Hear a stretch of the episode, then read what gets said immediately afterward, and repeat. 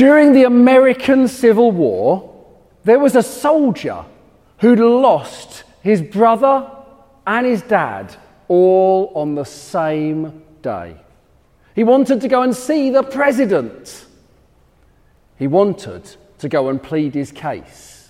And he was given a pass to do so. So he went to the White House. But as he arrived, the duty guard looked down his nose at him and said, You can't see the president. Don't you know there's a war going on? The president is very, very busy. Now go on, son, get yourself back to the battle lines where you belong. Sad, dejected, feeling disheartened to say the very least, the soldier sat on a bench not far from the White House and cried. As he opened his eyes, he noticed a boy was sitting next to him. And the lad said to him, Soldier, you look unhappy. What's wrong?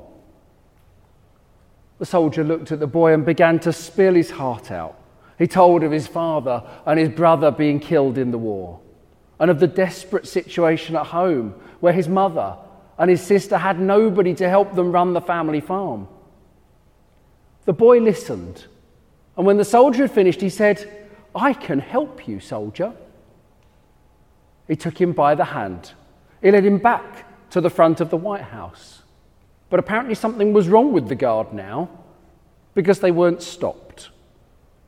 After they got inside, they walked past generals and other high ranking officials, and no one said a word.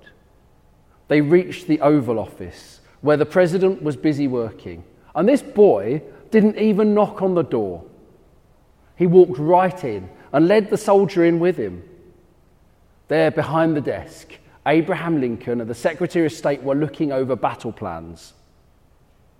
The president looked at the boy and then at the soldier and said, Good afternoon, Todd. Can you introduce me to your friend? Todd Lincoln, the son of the president, said, Daddy, this soldier needs to talk to you.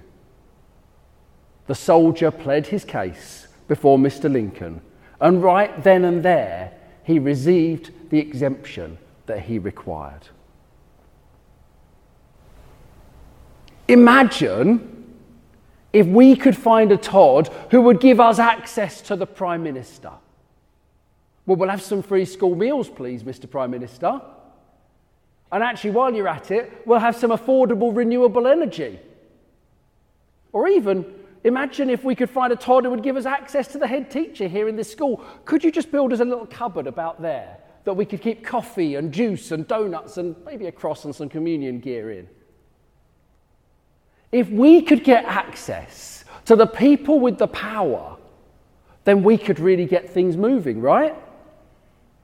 But sadly, in the normal way of things, ordinary people are kept at arm's length. You've got to be important. You've got to be imp- approved to access the White House or the Prime Minister. But in our passage, God turns our thinking upside down. Jesus is not just the son of a president. Jesus doesn't just take us by the hand and let us have a quick visit to the heavenly equivalent of the White House so that we can get a quick need met. He does way, way more. Jesus is God. Jesus is the full representation of the Father. Jesus is the King of Kings and the Lord of Lords. And that's the incredible Jesus. We've just had Christmas. That's the incredible Jesus that we've just celebrated coming here. Holy and pure. God came and lived among us. And that alone is enough to get our emotions to rise. But in our passage today, we see something so abnormal, so unworldly, that we could miss it. Don't miss it. Don't miss the incredible impact of Jesus' baptism I painted you a quick picture. The crowds were coming to John in the desert, and he was saying, Repent, turn from your sins, for the kingdom of heaven is close at hand. And they lined up to be baptized by him. Not the Christian baptism we know that was commanded by Jesus, but a baptism showing their decision to turn from wrong and to turn towards God. John was doing a brilliant job preparing the way for Jesus. But then Jesus came and joined the line. The all important one came and lined up with the ordinary folk. And if we flick back to our Bible text, John is horrified. No way, he says. I need to be baptized by you. And we'd agree, right? John isn't wrong. Holy and pure. Jesus has done nothing wrong. Jesus is the one person on the whole planet who has absolutely no need of John's baptism. But Jesus pushes John. This is the way it must be. Do this to fulfill all righteousness. So John goes ahead and baptizes him. And that's when it all erupts. The Spirit of God comes on him like a dove. That extraordinary voice from heaven, I'll see if I can do it for you. Are you ready? This is my Son, whom I love. With him I am well pleased. It must have been amazing. But let's not miss the most incredible part the part where the important one came and queued up with the ordinary people and received the baptism of the ordinary, sinful people. I've created a quick chart for you this morning to help analyse this. Who was it who needed John's baptism so that they could turn from their wrongdoing? Well, that would be all the people, every person on the planet. And of course, then the question of the other circle who was holy? Who was blameless? Who was unstained by sin? I'm going to need that louder. Jesus. Jesus. He intentionally took part in a baptism that he did not need. A baptism everyone else needed. And in doing that, he associates himself with every human being ever born. He takes our place. He takes our shame, living our life, and ultimately dying our death. Jesus is the great leveler. Because suddenly, nobody is excluded, nobody is different or left out. Everybody is included. We're really not talking about a quick trip to the White House here.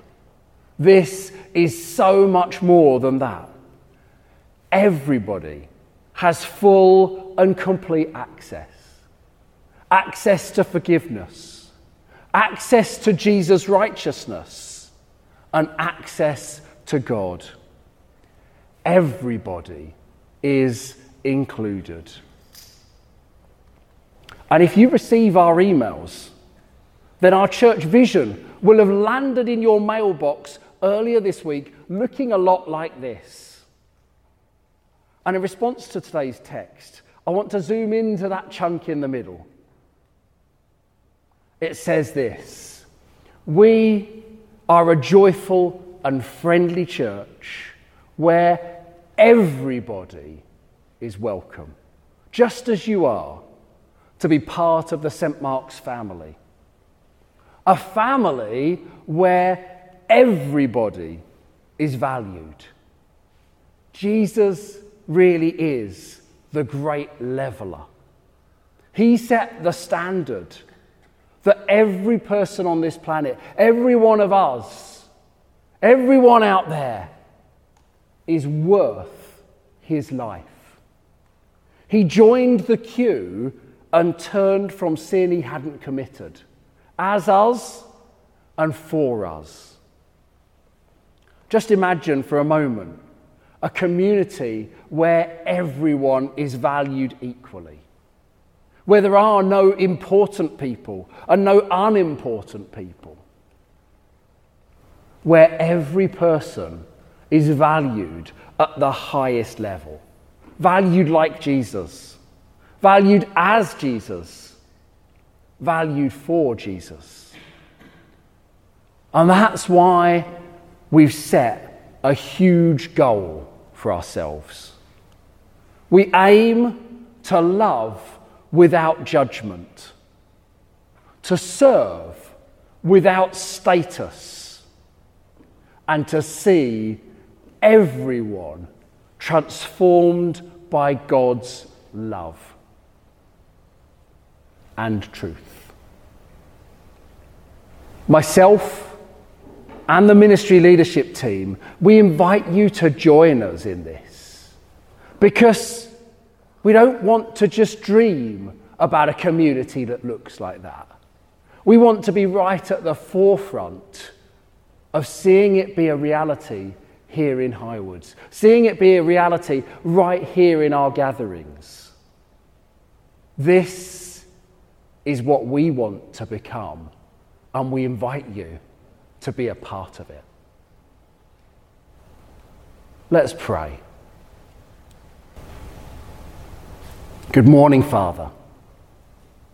Good morning, Jesus. Good morning, Holy Spirit. We thank you that we've been able to sing that you are with us. And we thank you for the great truth in Jesus' baptism that your Son came and aligned himself with every person on this planet. As we continue to gather as your church, we invite you, Holy Spirit, to work in our hearts and our minds, to live as Jesus lived, and to love as Jesus loved. And so we invite you now, come, Holy Spirit, minister to each one of us in your power.